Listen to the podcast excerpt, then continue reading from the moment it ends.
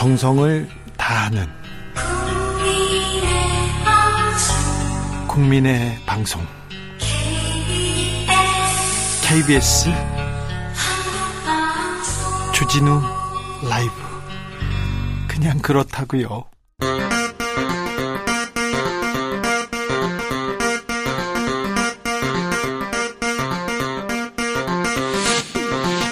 주진우 라이브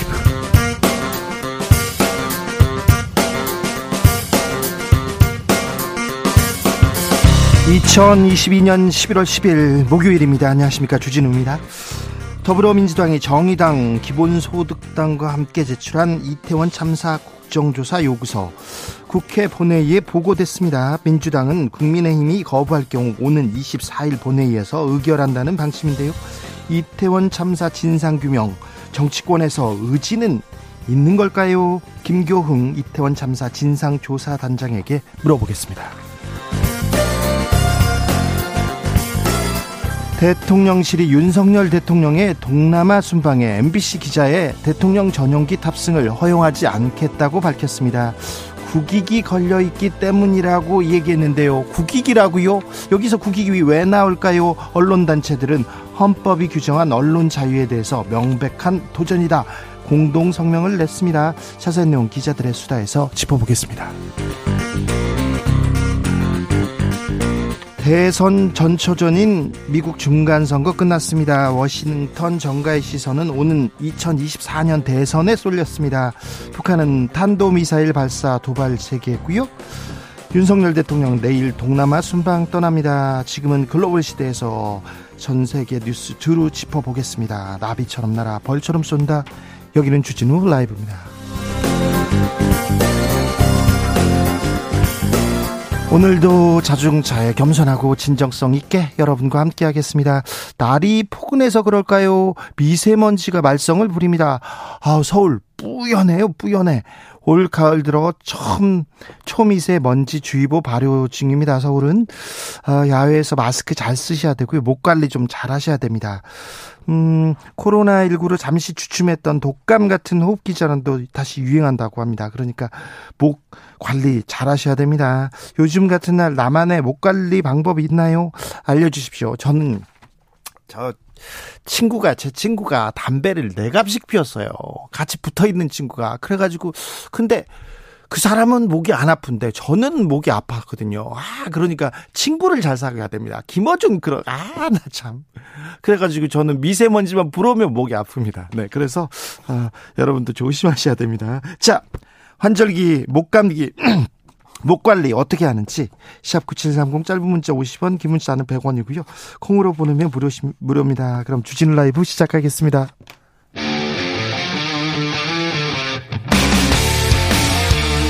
탐사보도 외길 인생 20년. 주 기자가 제일 싫어하는 것은?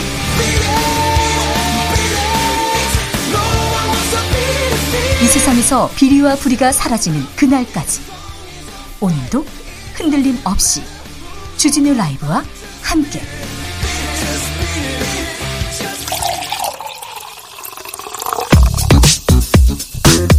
진짜 중요한 뉴스만 쭉 뽑아냈습니다. 주스. 정상근 기자 어서 오세요. 안녕하십니까. 대통령실이 전용기에 MBC 타지 마라 이렇게 했습니까? 네, 윤석열 대통령은 내일부터 다자회의 참석을 위해 동남아시아 일대를 순방하는데요. 어, 그런데 대통령실이 MBC의 전용기 탑승을 허용하지 않겠다라고 통보했습니다. 어, 대통령실 측은 전용기 탑승은 외교 안보 이슈와 관련해 취재 편의를 제공해 오던 것이다라면서 최근 MBC의 외교 관련 왜곡 편파 보도가 반복된 점을 고려해서 취재 편의를 제공하지 않기로 했다라고 밝혔습니다. 윤석열 대통령도 오늘 얘기했어요? 네, 어, 오늘 아침 기자들과 만난 자리에서 관련 질문을 받고 대통령이 국민들의 세금을 써가며 해외 순방을 하는 것은 그것이 중요한 국익이 걸려있기 때문이다라면서 외교안보 이슈에 관해서는 취재 편의를 제공한 것이라는 차원에서 받아들여주면 되겠다라고 말했습니다. 음, 언론 단체들 강하게 반발했습니다. 네, MBC는 별도로 입장을 내고 언론 취재를 명백하게 제약하는 행위라며 공공재산을 사유재산처럼 인식하는 등 공적 영역에 대한 인식이 없는 것은 아닐까 하는 우려를 자아내기에 충분하다라고 반박했습니다. MBC는 전용기를 타지 않더라도 별도로 여객기 티켓을 확보해서 어, 순방 일정을 취재할 방침이라고 밝혔고요. 어, 한겨레 신문도 이에 항의하는 의미에서 전용기를 타지 않기로 했습니다. 여야 간 공방도 이어지고 있는데 어, 이 부분은 저희가 2부에서 자세히 다루겠습니다. 아, 10월 29일 참사 이태원 참사 때문에 마음이 아픈데 사회적 참사를 대하는 우리의 자세는 어떤지 다시 한번 묻고 싶습니다. 우리 사회가 앞으로 바른 방향으로 가고 있는지 묻고 싶습니다. 지금 뭘 얘기해야 되는데 지금 대통령 전용기에 타니 안 타니 너는 타 너는 타지 마 이게 무슨 얘기인지 이게 무슨 국익 언론이 비판하면 국민이 비판하면 국익을 해치려 하는 겁니까? 이게 지금 무슨 촌스러운 얘기인지 MBC에 대한 윤석열 대통령과 대통령실의 편에 아유 촌스럽습니다. MBC 기자 출신이 대통령실의 홍보수석이죠. 김은혜 수석. 웃기고 있습니다, 정말. 네. 무한 책임을 진다고 했는데 무책임한 아, 참사를 대하는 자세. 네, 화가 나는데요. 이게 뭐 하고 있는 건지 이게 그렇게 중요합니까? 모든 신문에서 머리 기사에서 이 문제를 다루게 만들고 있습니다. 대통령실에서 뭐 하고 있는지 아, 묻지 않을 수 없습니다. 네. 자, 이번 순방은 한미일 정상회담 있다고요? 네, 어, 미국 백악관 측은 한미일 지도자들이 오는 13일 캄보디아에서 만날 것이다라면서 불법의, 북한의 불법적인 대량 살살 무기와 탄도미사일 프로그램에 대한 대응책을 논의할 것이다라고 밝혔습니다. 네. 어, 윤석열 대통령도 출근길에 관련 입장을 밝혔는데요. 한미일 정상회담은 확정됐고 몇 가지 양자 회담도 확정됐거나 진행 중이다라고 설명했습니다. 알겠습니다. 한일 정상회담 안 돼도 되니까 굳이 그렇게 가가지고 정상회담 하자, 정상회담 하자 그렇지 않으셔도 됩니다. 지난번 아, 지난번 뉴욕에서의 어, 수모를 조금 다시 한번 되새기셨으면 합니다. 아, 국정조사 요구서가 오늘 본회의에 보고됐습니다. 네, 민주당, 정의당, 기본소득당이 제출한 이태원 압사 참사의 진상규명을 위한 국정조사 요구서가 오늘 오후 국회 본회의에 보고됐습니다. 아, 야선당 3당은 오는 24일 예정된 본회의에서 이를 처리한다는 방침이지만 국민의힘이 여전히 반대하고 있는 상황입니다. 윤석열 대통령 오늘 예, 이에 대해서 입장을 밝혔어요? 네, 윤석열 대통령은 국민 모두는 과학 수사와 강제 수사에 기반한 수사기관의 신속한 진상 규명을 바라고 있다라면서 국정조사에 반대했습니다. 어, 윤석열 대통령은 일단 경찰 수사 그리고 경찰로부터 송치받은 검찰의 신속한 수사에 의한 진상 규명을 국민께서 더 바라고 계시지 않나라고 말했습니다. 어, 그리고 김은혜 홍보수석과 강승규 시민사회 수석의 이른바 웃기고 있네 필담에 대해서도 입장을 밝혔는데요. 이 국회에 출석한 국무위원들과 관련해 많은 일들이 있지 않았나라고 말했습니다. 많은 일들이 있지 않았나 이게 답니까? 네. 여기까지 얘기했습니까? 네. 음, 특별수사본부에서 수사를 하고 있는데 용산 경찰서, 용산 구청, 용산 세무서 아니 소, 소방서죠. 여기에 이렇게 좀 집중하고 있는 것 같아서 행안부는요, 서울시는요, 그리고 대통령실은요 이렇게 묻고 있거든요. 그래서 정치적으로도 정치권에서도 이번 참사를 아, 우리가 아, 어떻게 어, 어떻게 처리해야 되는지 무한 책임진다고 했지 않습니까? 그래서 이 부분에 대해서 조금 더 고민해야 되는데 정치권에서도 나 진상 규명을 위해서 나서 나서고 있다 이 얘기를 해야 되는데 음 그렇습니다. 대통령실에서 한미일 정상회의 그리고 한미 정상회담도 개최한다고 어, 개최할 예정이라고 밝혔습니다. 어, 북한의 미사일 도발 규탄 결의안 오늘 본회의 통과했습니다. 네, 북한 미사일 도발을 규탄하는 결의안이 오늘 국회 본회의를 통과했습니다. 국회는 최근 북한의 미사일 도발은 한반도는 물론 국제사회의 평화와 안전을 심각하게 위협하는 도발이자 9.19 군사합의 위반이라고 평가했습니다. 아울러 북한이 도발을 지속할 경우 국제적 고립과 자멸을 초래할 것이다 라고 했고요. 한반도 평화 정착을 위한 협상에 나설 것을 촉구하는 내용도 담겼습니다. 이태원 참사 소식 이어갑니다. 당일 재난 문자 발송해야 되는데 늦었어요. 근데 발송 지시를 용산구가 1시간 넘게 이행하지 않았다는 게 드러났습니다. 네, 용산구청이 이태원 압사 참사 당일 재난 문자를 발송해 달라라는 정부와 서울시 요구에도 78분간 이를 이행하지 않았다고 서울시가 밝혔습니다. 예, 서울시는 사고 당일 국가 재난관리 시스템을 통해 행정안전부로부터 재난 문자 방송 송출이라는 상황 전파 메시지를 받고 용산구에 여러 차례 전화 통화를 시도했으나 연결이 되지 않았다라고 주장했고요. 오후 11시 27분에 용산구 재난문자 담당자와 통화가 이뤄졌으나 그때도 재난문자가 발송되지 않아서 오후 11시 56분 서울시가 재난문자를 발송했다라고 밝혔습니다. 어, 그리고 용산구가 처음 재난 문자를 보낸 시각은 다음 날 새벽 0시 11분이었습니다. 아니 보내야 된다고 재난 문자 보내라고 하는데 왜 안 됐을까요? 아, 이거 좀 밝혀져야 될 것 같습니다. 행정안전부도 재난문자 발송 늦어졌다고 사과했습니다. 네, 김성호 행정안전부 재난안전관리본부장은 오늘 이 중앙 재난안전대책본부 브리핑에서 행안부 소관인 재난안전통신망, 국가재난안전관리 시스템, 이 재난문자 등이 정상적으로 작동하지 않았다는 지적에 굉장히 송구스럽다라며 문제점을 철저하게 점검해 개선 방안이 잘 만들어질 수 있도록 노력하겠다라고 말했습니다. 이재명 대표의 측근 정진상 정무조정실장에 대해서 검찰이 체포영장을 청구했는데 기각됐었다고요? 네, 민주당 정진상 당대표 정무조정실장에 대한 강제 수사에 나선 검찰이 압수수색 영장을 청구할 당시 이 정진상 실장에 대한 첫 체포 영장도 함께 청구한 사실이 알려졌습니다. 예, 하지만 법원은 체포영장을 기각했는데요.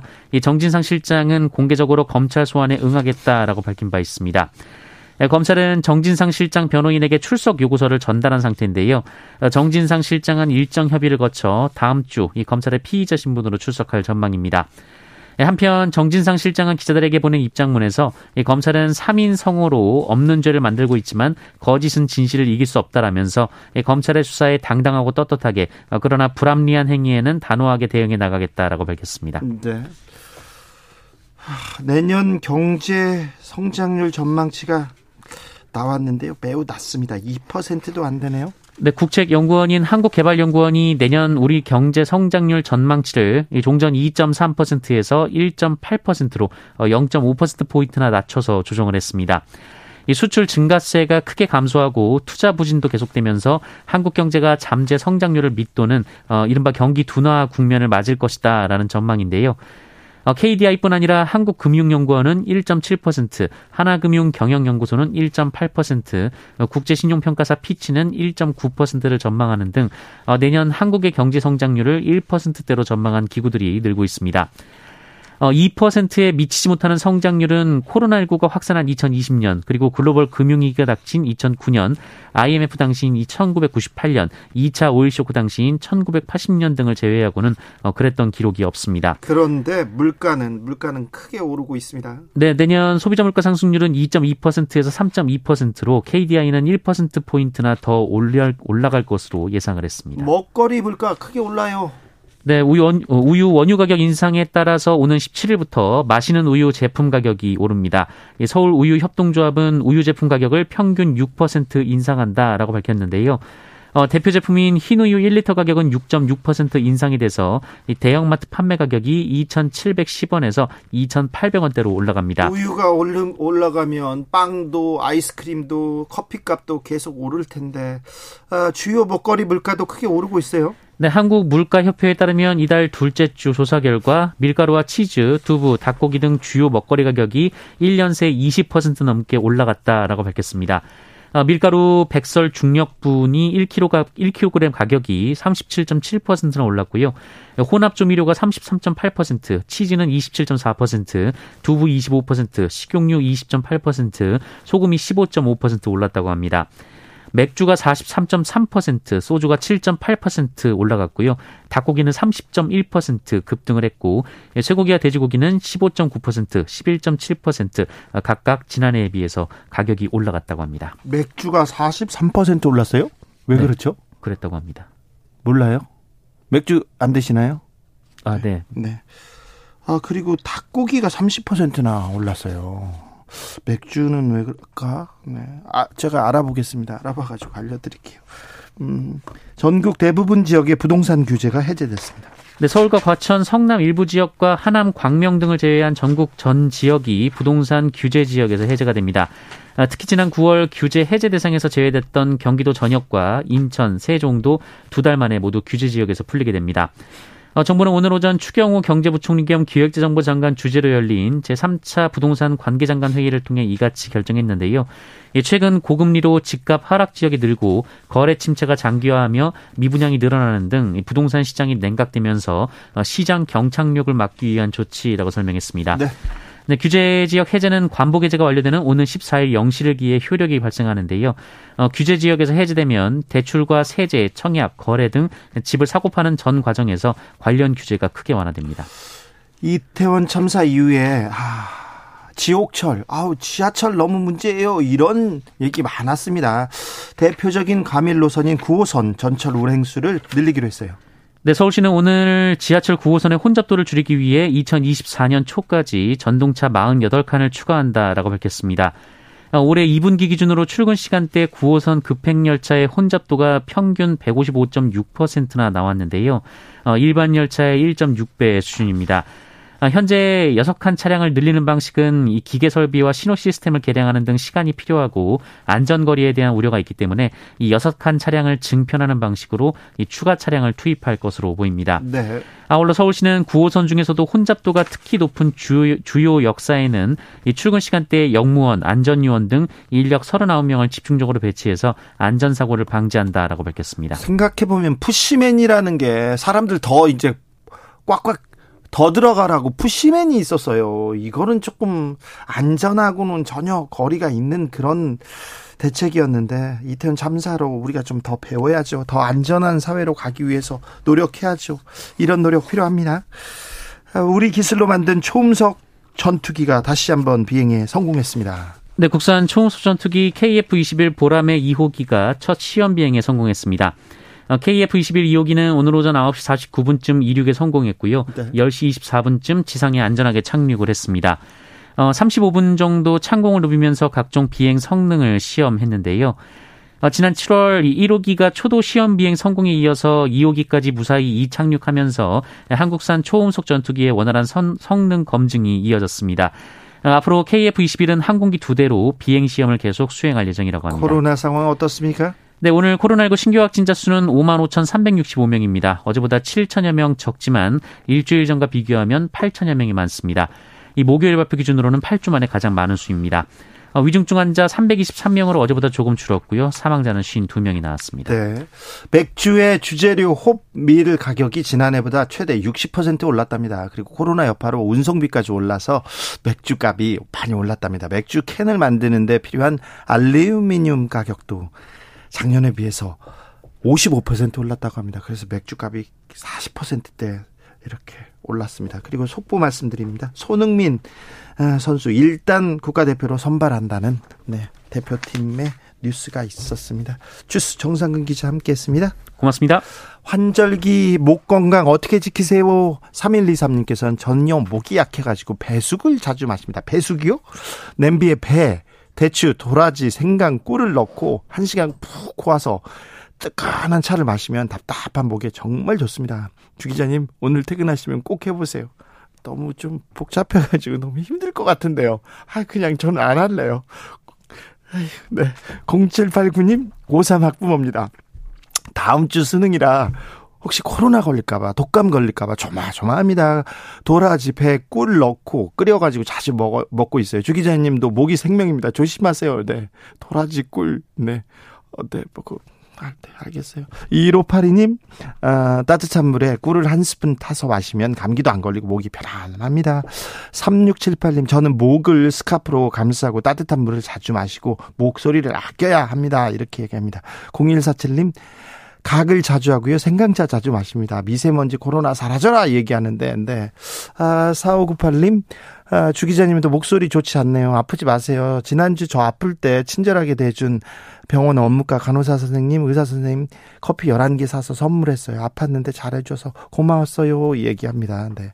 아, 9376님, 주 기자님 목소리 이상해요. 깔깔하신데요. 목 감기신가요? 그 미세먼지 때문에 그런 것 같아요. 저는 미세먼지가 오기만 해도 목이 좀 안 좋습니다. 네. 아니, 김어준은 담배를 그렇게 피우는데 목은 제가 아파요. 아, 너무 시, 이상하더라고요. 또 김어준 아, 친구가 있는데요. 짝꿍이 있는데 더 많이 피우는 거예요. 그럼 목이 또 제가 아픈 거예요. 그래서 7356님, 아, 주 기자님 목소리도 변하시고 얼굴도 안 좋아요. 요즘 많이 힘드시죠? 아, 네. 뉴스를 전하는 게 좀 죄스, 죄스러워요. 이태원 참사가 있었는데 우리가 조금 더 나은 사회를 만들어 줘야 되는데 더 안전한 세상 만들어야 되는데 네. 그렇습니다. 7681님, 주 기자님, 김호준 씨랑 친한 줄 몰랐어요. 네. 별로 안 친합니다. 네. 별로 안 친해. 네. 아, 이 인간 때문에 목이 이렇게 아프네. 교통정보센터 다녀오겠습니다. 오수미 씨.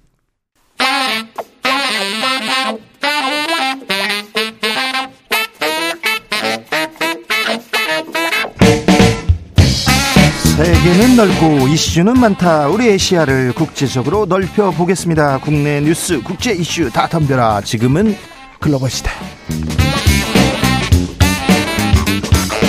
자, 국제적 토크로 한번 들어가 보겠습니다. 군사 외교 안보 전문가 김종대 전 의원. 안녕하십니까? 네.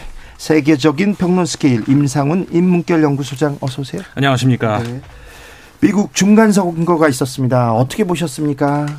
네, 지금도 뭐 완전히 다 결정된 건 아니지만 대략 하원에서 민주당의 근소한 승리, 네. 공화당은 아직도 접전 중. 네. 예, 조지아주에 그 결선 투표가 남아 있는 다음 달이나 돼서야 네. 최종 판가름이 나는데 이게 뭐 한두 석 차이니까 거의 완벽한 세력 균형을 이뤘다고 볼 수 있습니다.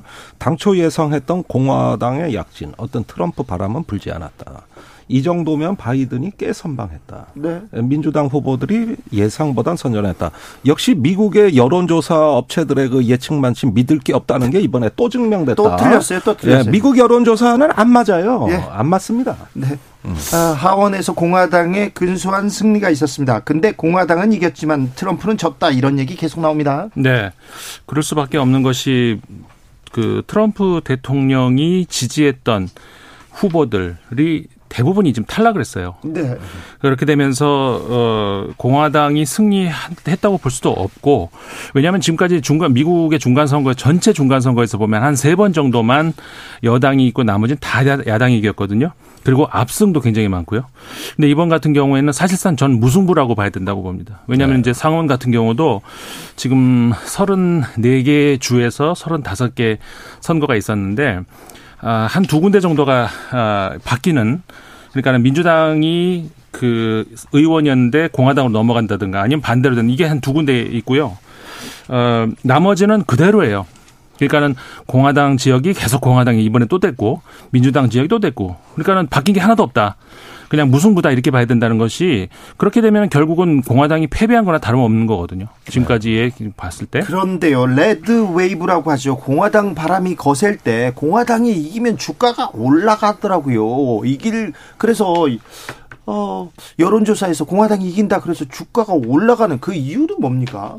아니 근데 꼭 공화당 그러니까 야당이 혹은 공화당이 이긴다서가 아니라 지금까지 아까도 말씀드린 그 중 지금까지의 그 중간 선거를 보면은 대부분의 경우 중간 선거가 끝나고 나면은 희한하게 주가가 조금씩 오르는 경향이 있었어요. 그렇다면서요? 예.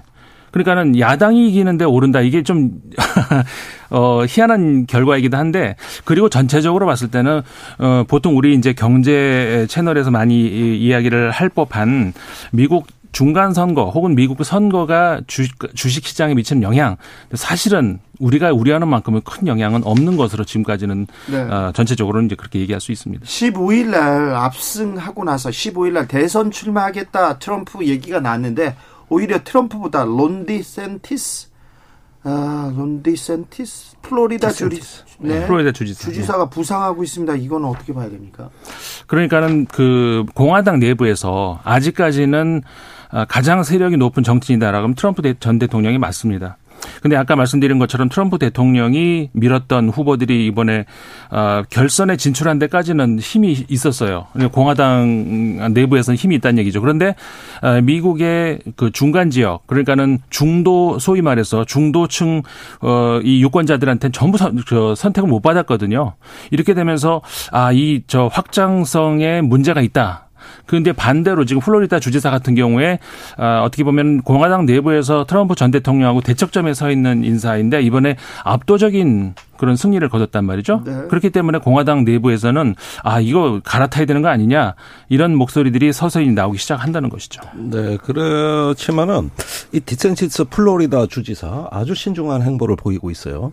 지금 잘못 또 대권에 대한 어떤 그 의, 의중, 어떤 그 의지를 표시했다가는 오히려 역풍이 부는 걸 걱정하는 것 같고 임기가 시작 때는 이제 재선 임기죠. 내년 1월보다도 더 늦게 5, 6월쯤 돼야 아마 결심을 할 것 같다. 이런 관측도 나오고 있고요. 어, 사실은 그 트럼프가 워낙 강적이기 때문에 예, 이럴 때 어떤 서서히 그 저 우회로를 찾아가지고 좀 야금야금 잠식을 해야지 지금 트럼프한테 대들었다가는 오히려 코뼈가 부러질 수도 있다. 아, 예, 이런 이런 내용입니다. 그래서 본인보다는 언론에서 집중적으로 띄우는 거예요. 네, 본인은 별 얘기 안 하더라고요. 예. 폭스, 그 폭스뉴스 네. 예, 이런 데죠. 그래서 그 루퍼드 머독이 예. 예. 갖고 있는 언론 매체들 주로 보수적인 언론 매체인데 트럼프 대항마로 아주 집중적으로 어, 띄우고 있습니다. 아, 그런데 네. 폭스와 트럼프 또 관계가 나쁘지 않은데. 아, 그러, 그러긴 하죠. 확장성에서 문제가 네. 있다 보니까. 말을 이제. 갈아탄다는 표현이 있지 않습니까? 네. 네. 언론이 이제는 정치판을 짜주는 음. 예, 이런 면에서 아주 흥미로운 현상입니다. 잘 지켜보셔야 될 것 같아요. 네. 음, 자, 미국 중간선거 끝났는데 우리한테 미치는 영향이 뭐가 좀 있을까요? 그래서 이 부분이 관심사입니다. 그러지만은 IRA 법안에 대해서 우리 외교부가 지난 여름에는 그 미국의 중간 선거 이후에나 재협상이 되지 않을까 이런 어떤 그 이야기를 했는데 네. 중간 선거 이후에도 네. 이 IRA가 우리한테 유리한 방향으로 재협상되리라는 전망은 네. 지금 거의 나오지 않고 네. 있습니다. 이게 또 우리한테는 아주 실망스러운 대목이고요. 예. 어, 이 외에도 우리한테 여러 가지 불리한 치과 어, 어떤 반도 과학법, 네. 그 반도체법이라든가 바이오 행정명령이라든가 이런 부분에 대해서는 오히려 공화당이 더 국익 중심의 에, 그 그렇죠. 어, 산업 정책을 표방해서 더 나빠지지는 않으면 다행이 아닐까 이런 어떤 조금 비관적인 전망들이 나오고 있습니다. 네. 한국계 의원들도 약진했어요. 어떻게 보셨습니까? 아무래도 이제 그 미국에 정착한 그 한국 인들 2세, 3세 이제 들어가면서 아무래도 이제 그 어, 미국인들의 그 어떻게 보면은 그 주류 안으로 이제 서서히 들어가고 있다. 이렇게 이제 좋은 의미로 해석을 할 수가 있는 것이고. 그런데 이번에 같은 경우에 이제 한 분이 삼선 그다음에 네. 두 분이 이제 재선 유력하다. 아직까지는 확정은 아닙니다. 유력하다 이제 이렇게 보여지는데 아, 두 분이 공화당 그 두 분이 민주당 아닙니까? 아, 어떻게 보면은 그 한인 출신이다. 이런 것보다는 그 본인의 그 소속 정당의 어떤 그 더 아이덴티티 그쪽으로 더 우리가 이제 생각을 해야지 우리는 한국 사람 입장이니까 아 한국인들이 많이 당선되면 조, 뭐 좋을 수는 있습니다만은 그것보다는 사실 본인들은 그 정 저 본인 소속돼 있는 정당의 더 이제 어떤 그 정체성을 더 가지고 있는 것이죠. 예, 그런데 저도 국회의원 할 때 의원 외교 차원에서 미국에 가거든요. 네. 예, 이런 여러 당 의원들하고 같이 팀을 짜서 가는데 그때 그 북한 문제로 굉장히 한미 관계에 아주 역동적인 상황이었습니다. 문재인 정부에서. 네. 근데 미국에 가면은 의원들 약속 잡기가 참 힘들어요. 근데 앤디 김 의원을 통해서 그 네. 저기 미국 의회 돌아가는 사정도 좀 네. 알고 그리고 낸시 펠로시 하원 의장을 만날 때도 옆에서 배석을 해주니까 네. 그쪽에서 한국에 대해 오해하고 있는 걸 바로바로 옆에서 좀 이렇게 서포트를 해주더라고요. 예. 그래서 저는 개인적으로는 참 도움이 된다. 아, 그 그렇죠. 예. 네. 그런 면에서는 우리가 또 하나의 그 소통 창로랄까 어떤 네. 그 라인을 구축하는 데 있어가지고 한국계 의원들이 많으면 우리 대사관이나 국회에서 각별히 신경 씁니다. 네. 그랬을 때 이제 스스럼 없이 얘기를 할 수 있고 또 이 양반이 나이가 젊고 네. 그때 당시에는 초선 의원이었기 때문에 굉장히 겸손하더라고요. 네. 네. 그래가지고 저는 비교적 도움이 많이 됐다. 한국말도 잘하십니다. 한국말 잘하죠. 음. 네, 한국인하고 구별이 안 돼요. 예, 그런 정도로 해서 조금 많이 그 도움이 됐고 이번에 아무래도 보니까 민주당 쪽 의원들이 조금 보이는데 어뭐 어, 또 김창준 전 의원 이래로 이제 삼선 의원이 된 최초의 의원이 바로 앤디 김 의원이고요. 예. 에, 미셸 박스틸 의원도 재선에 성공할 것 같고 또 초선인 메릴린 스트릭랜드 의원 이렇게 해서 그 조금 아시아계에 대한 어떤 그 혐오랄까 또 한국에 대한 어떤 배제 심리를 조금 견제해 주는데 그래도 목소리를 내준다면은 네. 도움이 될 거라고 그렇죠. 봅니다. 도움이 되죠. 한미 연합 훈련은 끝났습니까 이제? 아, 연합훈련은 끝났습니다만은 우리 군의 태극 연습이라고 또 합니까? 또 합니다. 네. 예. 그래가지고 계속 훈련은 진행 중에 있습니다. 아 그렇습니까? 네. 죽음의 백조가 와, 다녀갔습니까 이번에? 네, 다녀간 걸 사후에 공개했는데요. 네. 근데 죽음의 백조다 그런 게 뭐냐면은 60톤의 폭탄 탑재 중량을 그 갖고 있으니까 네. 60톤이면은 뭐 고성능 폭탄을 수도 없이 떨어뜨릴 수 있으니까 그래서 죽음의 백조라고는 합니다만은 이게 괌에서 왔단 말이에요. 예. 근데 이 핵무기 투발이 안 됩니다. 우선 아, 괌에는 핵 무기가 없고 예. 거기에 발사 코드를 부여해서 거기에 맞는 비행기가 와야 되는데 이번은 재래식 핵폭탄을 그 굉장히 많이 투하하는 이런 용도로 온 것이죠. 그런 면에서 봤을 때는 어 일단 무섭긴 하지만 비 핵 억지력이란 차원에서는 조금 문제가 죽음의 백조 전략 폭격기가 뜨면 뭐 네. 북한이 두려워하고 벌벌 떱니까? 어 그런데 지금까지 보면은 과거로부터 이 어, 심지어 북한뿐만 아니라 중국까지도 긴장하게 만드는 하나의 전략 자산이라는 건 틀림이 없습니다. 아 그렇습니까? 예, 그래가지고 옛날에는 국내 언론에서 공개를 안 했는데, 네. 예, 이 죽음의 백조가 왔다는 걸 공개 안 했는데 북한이 알고서 어 규탄 성명을 발표한 적이 있어요. 네, 네. 그때 우리가 있어요. 깜짝 놀란 거예요. 네, 우리 어떻게 어, 우리도 모르는 걸 북한이 하냐? 그리고 우리 군이 공개를 안 했는데 그래서 혹시, 이후에 혹시 죽음의 백조가 저기 북쪽으로 이렇게 넘어갔을까요? 아, 예, 그럴 리는 없죠. 그렇지 예, 그렇지는 않습니다. 그런데 이 데이터를 어디서 얻었을까 하는데 많은 전문가들이 이런 정도의 전략 자산이면 중국도 뭔가 감시하는구나. 그러지 않으면은 이렇게 북한이 알 길이 없다는 것이죠. 그런 네. 면에서는 어 이게 미국의 어떤 항모 또 전략 폭격기 핵잠수함 이런 부분에 대해서는 우리는 북한을 대비하러 왔다 그러지만은 사실은 미묘하게 네. 어 주변에 중국 러시아까지도 관심 깊게 보고 있다는 거 이 점은 좀 참고해야 되겠습니다. 어제도 북한은 또 단거리 탄도 미사일을 발사했어요. 이제 중간 선거도 끝났고 네. 어, 비질런트 스톰도 끝났고 끝났는데 음. 왜 북한의 도발은 찾아들지 않는 건가요? 예, 이게 미국의 중간 선거에 어떤 그 영향을 주는 어떤 미사일 발사 아니냐는 국내 언론 보도도 많습니다만 그것보다는 역시 우리 군의 태극 훈련, 음. 태극 연습이 그 맞대응이라고 보는 게 합리적이겠습니다. 지금까지 북한이 보면은 우리 군의 어떤 훈련에 대해서 항상 즉시 어, 바로바로 바로 비례성의 원칙으로 대응을 하고 있어요. 그런 점에서 오히려 이걸 안 쏘면 이상한 거예요. 예, 지금은 아, 그게 new normal이 돼버렸단 말입니다. 네. 우리가 움직이기만 하면 북한도 뭔가 보여줘야 되는.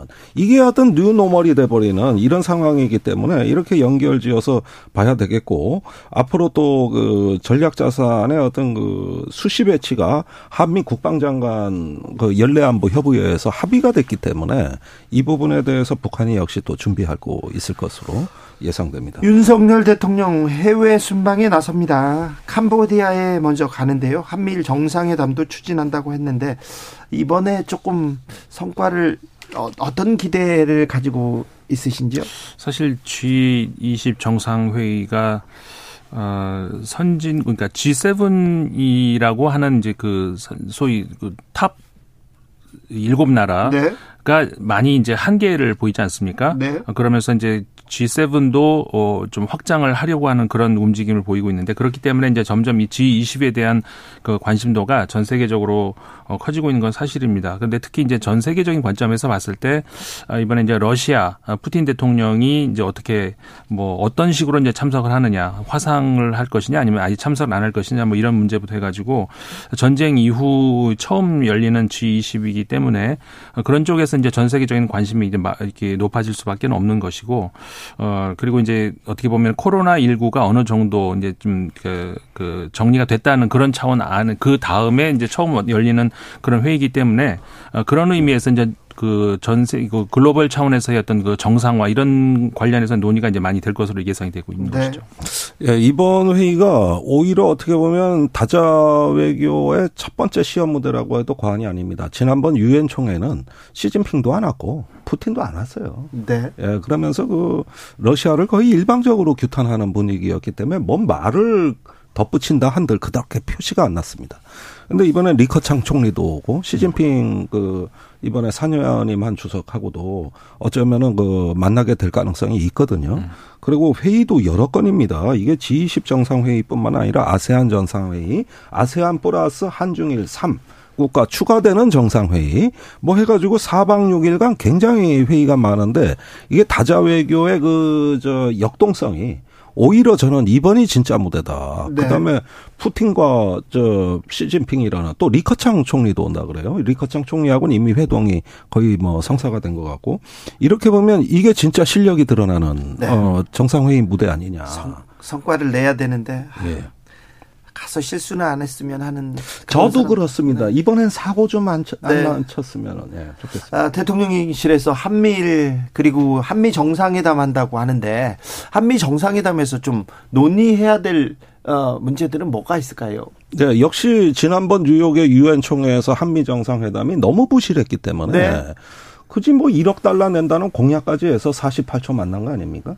그래서 이런 식의 어떤 그 부자연스러움보다는 이제는 바이든 대통령도 외국에 나오셨으니까 IRA 법안을 비롯해서 우리의 국익 중심의 실용 외교, 네. 예, 경제 뭐 기술 동맹 얘기를 했으면 그 동맹에 맞는 품격을 보여달라. 왜 이렇게 일방적이냐? 한 그렇죠. 번은 얼굴을 붉혀야 되는 것이지. 네. 뭐 만나줬다고 해서 감지덕지할 일이 아니라 이제 본론이 나와야 된다는 거죠. 아니 지금껏 우리가 만나주고 돈도 많이 주고 투자도 많이 했잖아요. 네. 그러면서 반대 급부는 내놓으라고 해야죠. 그러니까 우리는 이렇게 미국에 공장 져주고 일자리 갖다 주는데 미국은 우리한테 뭘 줄 거냐? 왜 이 질문이 안 되는 거죠?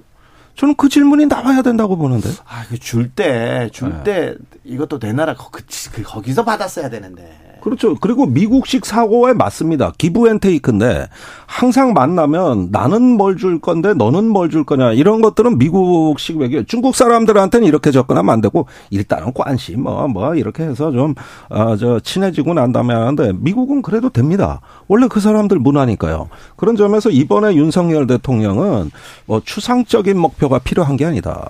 뭐 디지털 공급망 이런 여러 가지 얘기를 대통령실에서도 하고 있습니다만은 현안에 대한 명확한 의사 표시와 답변에 대한 요구 네. 이런 걸 좀 해봐야 그래야 경제 동맹도 되고 기술 동맹도 되는 거지. 뭐 사실상 뭐. 유엔 총회에서는 시간이 없었죠. 네. 그런 정도는 우리가 이제 이해를 좀 양보를 할 만한데 어, 언론 입장에서도 어, 그러면 이번에는 이제 그 시간이 없어서 뭐 그럴 어떤 명분은 없는 거거든요. 실질적인 그 성과를 얼마큼 내 주는지 이번에 이제 좀 주목을 해봐야 될 것 같습니다. 네. 기대에 네, 걱정도 되고 기대 기대가 되기도 하는데요. 잘해주고 오셨으면 좋겠어요. 그런데 하, 순방을 가는데 순방을 가는데 오늘 또 뉴스가 나옵니다. MBC 출입 기자 전용기 탑승 허용하지 않는다. 아, 이 기사 보고 어떤 생각 드셨습니까, 김종대 의원님?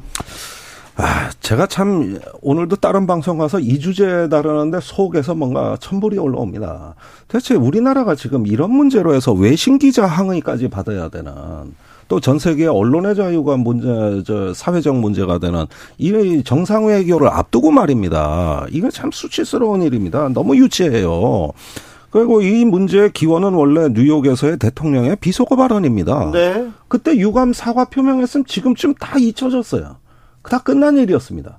근데 그것이 MBC에 대한 어떤 그 저기 각종 고소 고발이라든가 질문 공세 또 항의 시위 이런 걸로 확전이 돼 버리고 이번에는 더 확전이 된 게 모든 언론하고 지금 싸움이 붙게 생겼단 말입니다. 그러게요. 예. 네. 그 자꾸 이렇게 문제를 키워 가는데 정말 다자 정상 회의에서 국익이 중요하고 정말로 우리가 외교가 어떤 우리한테 중차대한 국가 어, 대사라면 이런 문제가 생겨서는 안 되는 거죠. 오히려 그게 국익이죠. 그런데 오늘 대통령께서는 왜 MBC를 비행기에 안 태우나 이러니까 국익, 국익 때문이었다. 저는 그게 무슨 말인지 모르겠어요. 왜 그렇게 이야기를 하는지 그 뜻을 모르겠습니다. 한겨레 신문에 이어서 경향신문도 대통령 전용기 이용하지 않기로 했습니다. 네. 주진우 라이브도 이용하지 않겠습니다. 네. 2017년도에 네. 우리가 미국에서 유사한 일이 있었거든요. 그러니까요. 네. 트럼프 지금 스타일을 따라가는 것 같아요. 그러니까 그 데자뷰라는 생각이 들었던 것이 당시에 그 백악관에서도 뉴욕 타임스, CNN 이게 일부 기자들 들어오지 마라. 네. 그리고 이제 폭스 뉴스라든가 일부 이제 그, 그 보수 매체만 극우 네. 보수도 아니고 이제 극우 매체들이 들어오고 이렇게 한 그걸 보면서 참 미국이란 나라가 이, 이 어떻게 이렇게까지 망가졌나 그런 기억이 나거든요. 네.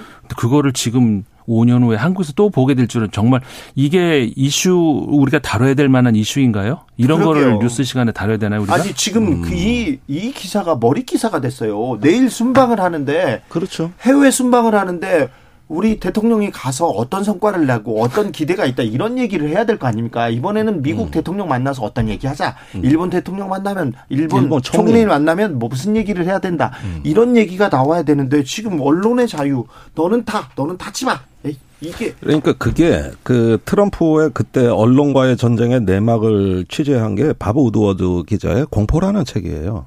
여기에 참 뭐 아주 그저 어, 극적인 장면이 많이 있는데 밥 우드워드 기자에 의하면은 트럼프 대통령이 FBI 국장을 불러서 언론사 기자들 잡아들여라. 수사해라 이런 압력도 넣었다는 거 아닙니까? 그게 주로 CNN 쪽이고 뉴욕 타임즈 쪽인 것 같은데 그런데 이거를 밥 우드워드 기자는 행정 권력의 신경쇠약 현상이다 이렇게 진단을 합니다. 그러니까 굉장히 지금 그 국내의 어떤 정쟁의 어, 꼭지점에 대통령실이 서 있으면서 나타나는 행태가 이 밥 우드워드 기자의 그 어, 진단대로라면은 행정 권력의 신경 쇠약 현상이에요. 음. 그러지 않으면 이런 소모적인 논쟁이 왜 벌어집니까? 있을 수 없는 일이죠. 대통령실 기자단에서 MBC 전용기 탑승 배제 강한 유감 철회를 요구했습니다. 그런데 받아들여질 가능성은 별로 없습니다. 아, 국익 얘기를 했는데 언론에서 비판적이라는 이유로 국민이 비판적인 이유라고 비판한다고 해서 국익을 해치려 한다 이렇게 이해하는 거는 굉장히 잘못된 거죠. 그러니까 그 국익을 해쳐도 진실이고 언젠가 그 진실이 밝혀지는 게그 어, 국민에게 이익이라고 하면 언론사는 고민하면서도 보도할 겁니다. 아니 국익에 네. 해하는 그런 발언을 한 게 잘못인가요? 그거를 보도를 한 게 잘못인가요? 그거를 거꾸로 묻고 싶은 거죠. 지금 보도한 게 잘못했다고 하는 거죠. 그러니까 네. 그게 국익 때문이라는 것이 그 이유 아니겠습니까? 네. 어, 대통령실에서는 MBC 탑승 거부 취재 제한 아닌 편의를 제한한 거다. 가짜 뉴스 문제다 이렇게 얘기했는데 아, 대통령실 언론 홍보 이렇게 담당하시는 분들 굉장히 좀 우려가 됩니다. 그분도 MBC 출신입니다. MBC 기자 예, MBC의 출신인 분이 지금 홍보 수석을 하고 네, 계시고 웃기고 있네 그분이세요. 예, 또 국민의힘의 최고위원 배현진 최고위원도 네. MBC 출신입니다. 아나운서 출신. 예, 그런데 전부 앞장서서 친정을 요, 어, 저 비판하고 계세요. 전 이것도 좀뭐 어, 황당하다고 보여지고요. 그 다음에 이번에 그 취재 제안이 아니라 그랬는데 많은 취재가 대통령 전용기 안에서 이루어집니다. 그, 그렇죠. 그, 그 얘기 들으려고 가는 거예요, 사실. 그렇습니다. 네. 거기서만큼 내밀한 얘기 또 가까이서 볼 수 있는 기회가 어디 그렇게 흔합니까? 네. 예, 그래서 그 순방에 대한 의미와 결과도 대부분 전용기 안에서 그 설명이 되는 것이고 또 이 전용기라고 하지만은 이게 대통령실 소속이 아니라 공군 1호기입니다. 아니, 그리고 그, 전용기라고 해서 대통령 자가용이 아니에요? 예, 자가용이 아니에요. 이건 공적 목적으로 쓰라는 거지. 그 이렇게 평가르고 사유화하라고 쓴 거 아닙니다. 너 타지 마. 이게 뭔지 이게 삐졌어. 이게 무슨 얘기인지 참 아무튼 대통령 나가서 캄보디아, 태국, 필리핀 정상 만나게 됩니다. 그리고 여러 정상들 만나게 되는데 아 지금 필요한 거는 뭘까요? 아, 국제 위기라고 합니다. 경제 위기인데 그 위기에 조금 대처하는 모습, 국익을 위한 외교 이런 게 필요할 텐데요. 그렇습니다. 뭐 좀 전에 미국의 대선 이야기도 했습니다만은 미국 대선에서 가장 이슈가 됐던 것이 이제 국민들이 꼽았던 것이 바로 인플레이션으로 대비되는 네. 어, 경제 위기 네. 그런 것이고 지금 유럽도 마찬가지로 어 서유럽은 물론이고 그 유럽 전역이 그 인플레이션으로 이제 비롯되는 어떤 그 경제 위기 그다음에 에너지 위기 이런 것들로 굉장히 힘들어하는 그런 상황이거든요. 전 세계가 이제 그런 그 위기에 처해 있는 그런 상황인데 아 이랬을 때그 사실은 우리가 그 코로나 시국에서도 전 세계적 위기를 우리가 이제 기회로 삼아서 돋보이는 그런 국력을 보여준 바가 있었는데 어떻게 보면 상대적으로 어, 유럽이라든가 이런 다른 선진국들에 비해서 에너지 위기를 우리는 좀 덜 겪고 있거든요. 네. 그때 생각이 많이 나요. 이제 코로나 위기를 역으로 우리가 이제 그 기회로 삼았던 이런 어떤 역 어떤 그 국력의 그 보여줄 수 있는 그런 기회는 없을까 그런 아쉬움이 있는데 어쨌든 뭐 이번에 다시 한번 기대를 좀 해봐야 되겠죠. 저는요 아 그런 경제 문제도 많이 논의되겠습니다만 이 경제가 이렇게 위기로 간 거는 안보 문제, 지정학의 문제에서 기인한 바가 매우 큽니다. 그렇게 보면 이번에 남중국해와 대만 해협에 대해서 어떤 표현들이 나올 것이냐.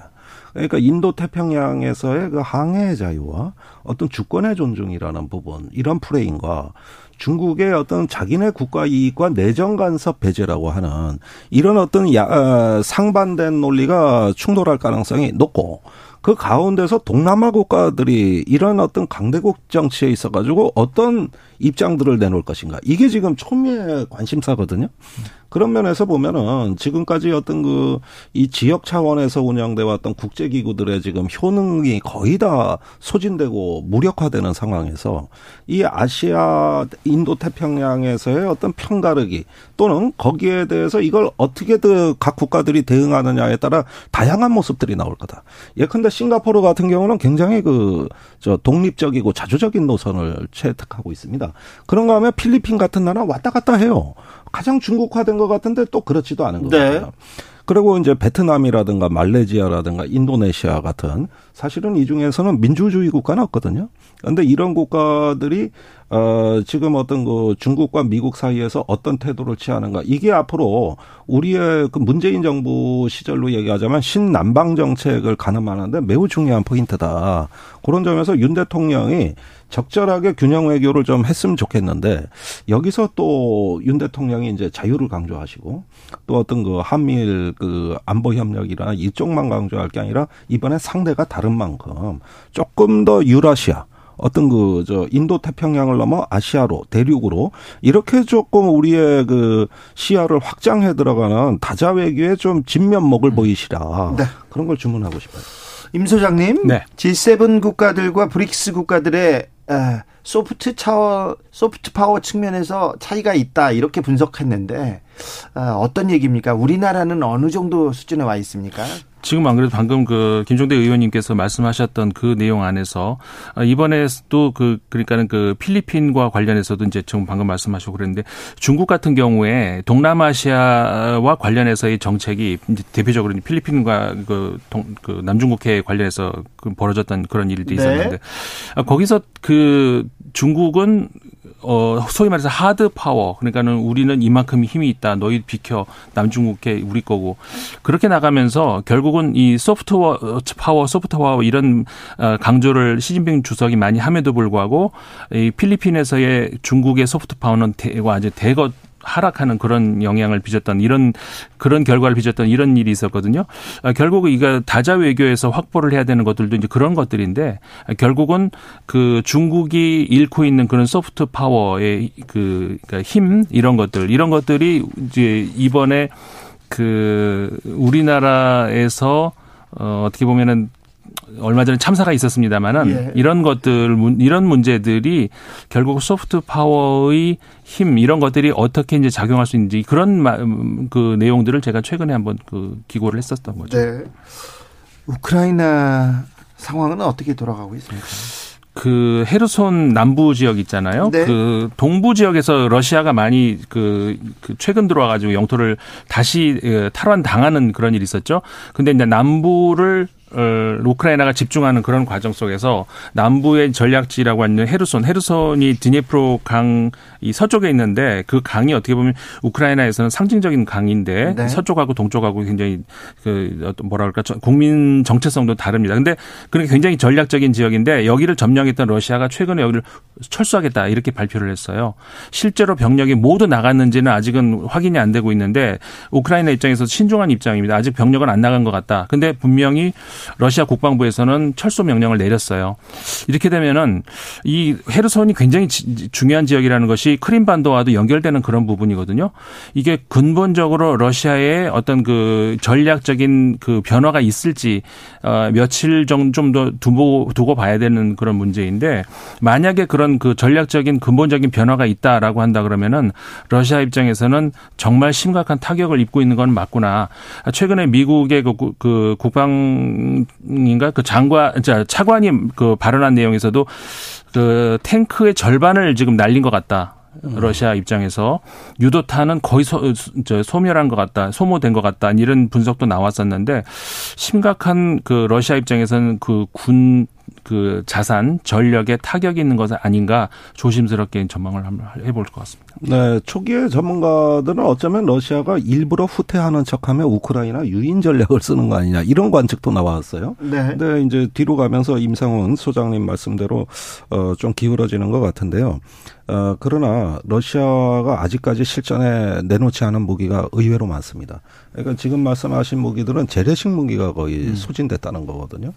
어, 그러지만은 그 극초음속 미사일도 지금 꾸준히 생산이 되고 있고 또 인공지능 드론이라든가 여러 가지 전략 무기들이 남아 있기 때문에 재래식 전쟁을 차원이 다른 전쟁으로 또 전환시키는 다른 식의 도발의 가능성이 있다. 네. 이런 점에서는 이 전쟁은 일시적인 상황이면서 또 네. 동시에 차원이 다른 전쟁으로 진입하는 또 변곡점이 될 수도 있다는 가능성. 김종대, 네. 임상훈 두 분 감사합니다. 감사합니다.